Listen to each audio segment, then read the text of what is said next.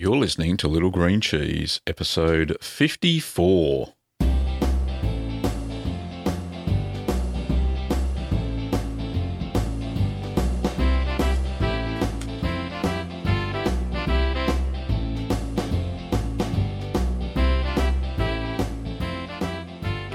Well, welcome back, Curd Nerds. Uh, I know it's been a long time in between shows, but uh, I've been very busy lad over the Christmas break. I have been making YouTube videos like they're going out of fashion. Uh, in fact, I've started up a recent series on Wednesdays, uh, which is called Ask the Cheese Man. Now, Ask the Cheese Man has been quite popular, and besides that, uh, so many people have also been asking where have the podcasts gone. So, what I thought I'd do is to repurpose a little bit of this content um, that I've been producing in Ask the Cheese Man and uh, bring it to you here.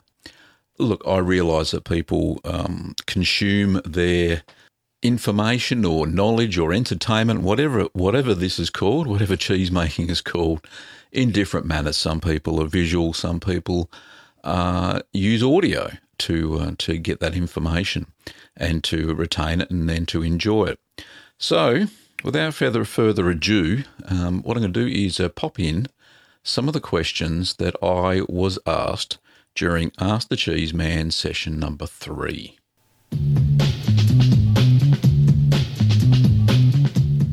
Now, Sherry writes, My question is regarding the use of unpasteurised goat milk.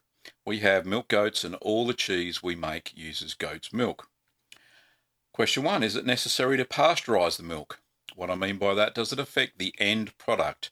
I understand it is safer and required by law if we sell it. Actually, I think they just passed a law in Australia that cheesemakers can use unpasteurised milk. Well, the answer to that question, Sherry, is that yes, there has been a change in the Food Standards Act, uh, specifically under cheese making, uh, where people in Australia can make cheese under certain conditions using raw milk. Basically, those conditions are that you must cook the curds above 48 degrees Celsius and that you must uh, mature the cheese for more than 60 days and it also has to be at a temperature of below 10 degrees Celsius. So I think, think your question is how is it going to change the flavour, really, more than the law and all that sort of stuff? Raw milk cheese is extremely flavoursome, and that is because all of the native bacteria from the environment, from the grass that the animal eats, um, from how well the animal is, gets transferred into the milk and therefore gets transferred into the cheese. So raw milk cheeses, and I've only tasted one or two, uh, they are amazing. They have a, a completely different flavour than you would have if you had made the same cheese with, say, pasteurised milk. Because during the pasteurisation process, all of the all of the bacteria, native bacteria I just talked about, or flora, they call it, is killed off.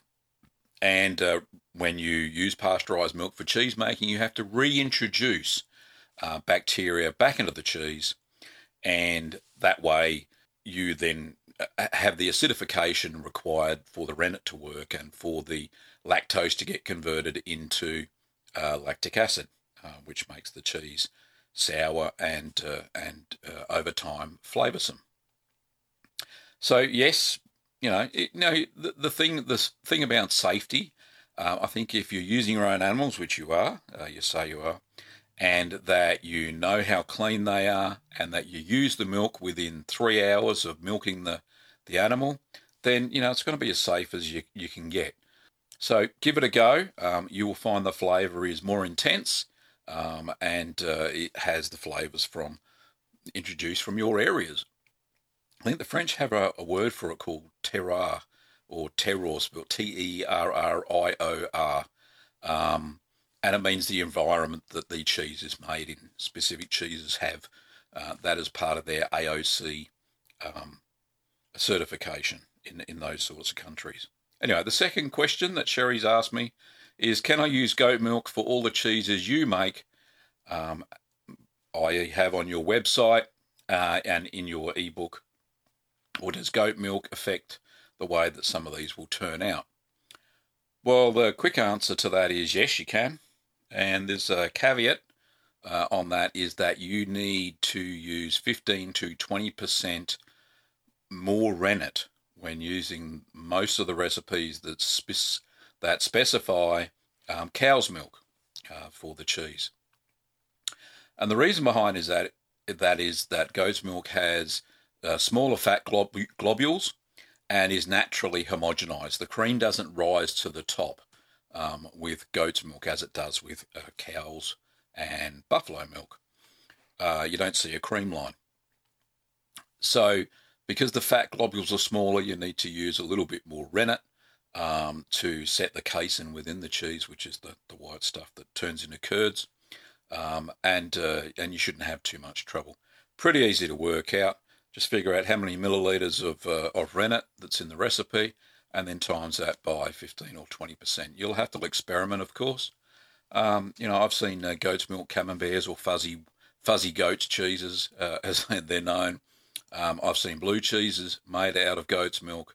Um, feta, obviously, is made out of goat's milk um, traditionally anyway. Uh, you can make cheddars out of uh, goat's milk. They'll be a lot whiter because cow's milk naturally has uh, beta carotene, which uh, gives it a yellowy to orange um, colouring uh, as it ages. So uh, the cheeses will be a lot whiter. So hopefully, Sherry, I've answered all your questions, and that everybody watching uh, or listening um, get some value out of these these weekly Q and A's with uh, Ask the Cheese Man.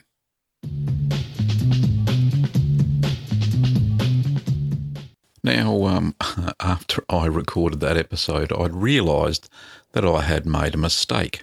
So the very next day, I had to do another follow-up Ask the Cheese Man Q&A. So here it is. Well, g'day, curd nerds. Oh, I'm back so quick. You didn't expect me until Wednesday. And that's because last night I lost a bit of sleep. And the reason is something was nagging me about yesterday's episode. And it was about the question about um, how to adjust the recipes for goat's milk. And I suddenly realised, and I did a bit more research, that I had I was in error. So really, let me just correct it. Yesterday I said that you're supposed to increase the amount of rennet when using goat's milk to make um, cow's milk recipe cheeses. It's actually the other way round. And the reason that is is because goat's milk has a lower pH or a lower potential hydrogen, which means it, need, it is more acidic than what cow's milk is. And being more acidic, you, you don't need as much rennet because rennet acts upon the acidity of the milk. So therefore, you reduce the amount of rennet used when using goat's milk with a cow's milk recipe. Now, where I got mixed up was because I use cow's milk all the time, and when I use a goat's milk recipe, I actually have to increase the amount of rennet by 15 to 20%. So, unfortunately, that's where I made the mistake. I'm only human. I did check my facts again for the second time, and thankfully, they are correct. So, when using goat's milk and you want to, and it says cow's milk in the recipe, make sure that you decrease or reduce the amount of rennet by 15 to 20%. However, if you're having success already with my recipes, which are all for cow's milk, and you're using goat's milk, don't change a thing. Um, you're doing everything right.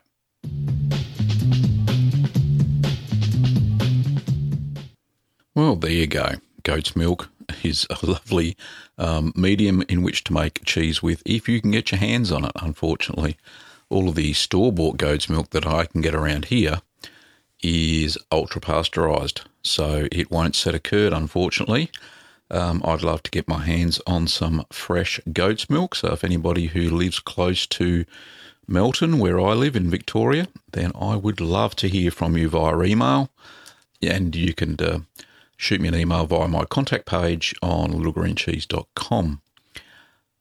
Now, there are quite a few listener questions, and they are in the form of voicemail. But what I'll do, I'll play one or two, and uh, then that way we will be able to have more questions for future episodes instead of me using them all up in this one. Anyway, here's the first one. Hi, Gavin. Jackie from New Zealand. I wonder if you could help me, please.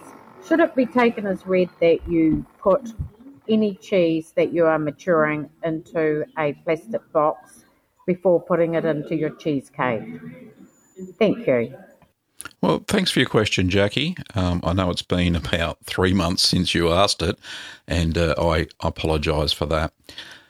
No, it's not a given. Um, you don't necessarily have to put all of your cheeses into a plastic ripening box to ripen the cheese. So, and it may seem pretty obvious when, when I say it.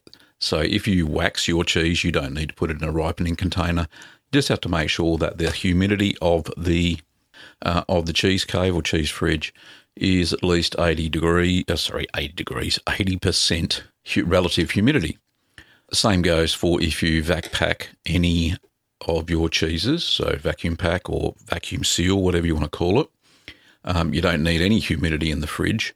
Um, you just have to keep it at a lower temperature using either an external thermostat or jerry rig somehow the internal thermostat of the cheese fridge.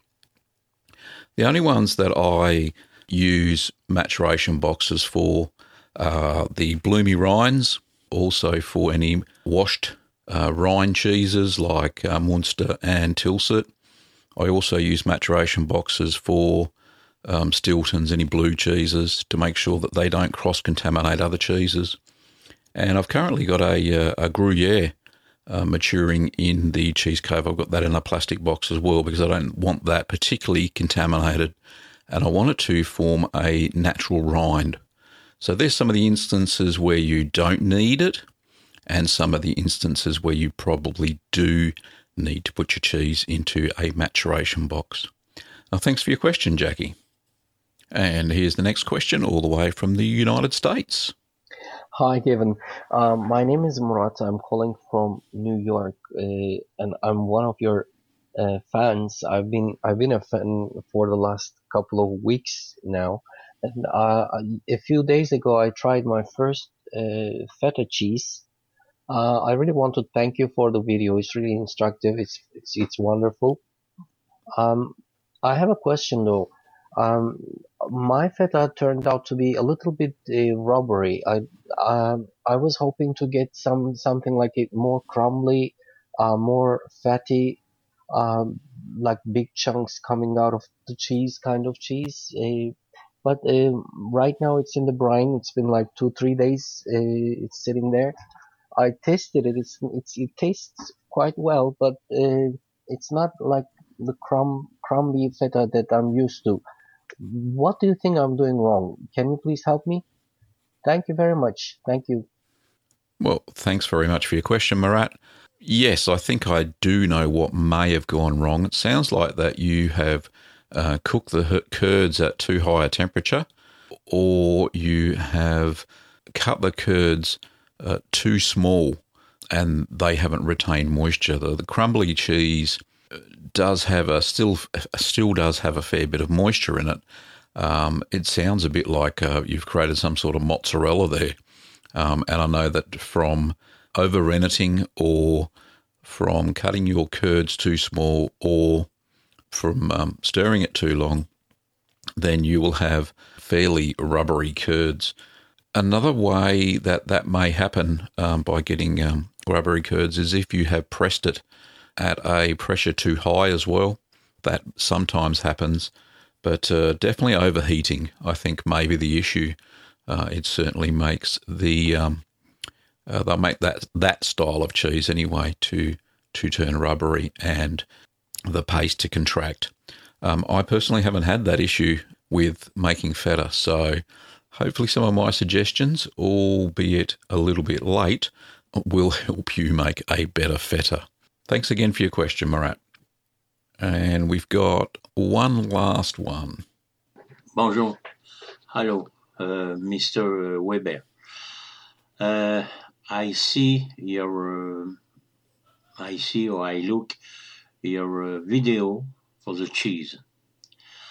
I want to do cheese uh, for uh, myself, like you.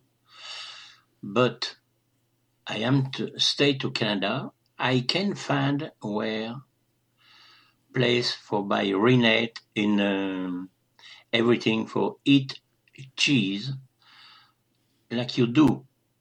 Well, thanks, Zachary, for your question. I think what you were trying to say is where can I get cheese making equipment in, in Canada? I have done a little bit of research. There's a few places. Uh, there's one well known one called Glengarry Cheese Making Co. Um, I think that is in Quebec. Hang on, I'll just check on that. Sorry, my mistake. It's a Glengarry Cheese Making and they are located in Lancaster, Ontario, um, I believe, in Canada. So you shouldn't have any troubles getting any cheese making supplies from Canada. I know there are a few others, but this is the only one I really know of um, because people have written in telling me that uh, they do a fairly good job um, of supplying cheese making equipment to people there in Canada. So I hope that answers your question, Zachary.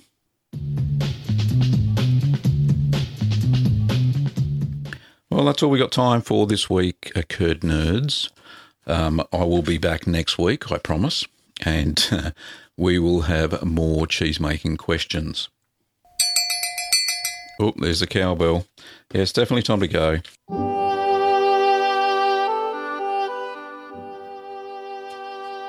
For upcoming workshop dates, and recipes. You can find them over at littlegreencheese.com, including my book Keep Calm and Make Cheese The Beginner's Guide to Cheese Making at Home. You can also find kits, supplies, and ingredients um, over at littlegreenworkshops.com.au. Now, if you want to support my work on the podcast and on the video channel cheeseman.tv, you can click through to cheese making sorry you can click through to littlegreencheese.com slash support. And that'll take you through to my patreon account. Thanks for listening curd nerds and stay tuned for the next episode of the little green cheese podcast. During this podcast you heard royalty-free music by kevin macleod. I played malt shop bop and call to the dairy cows Bye.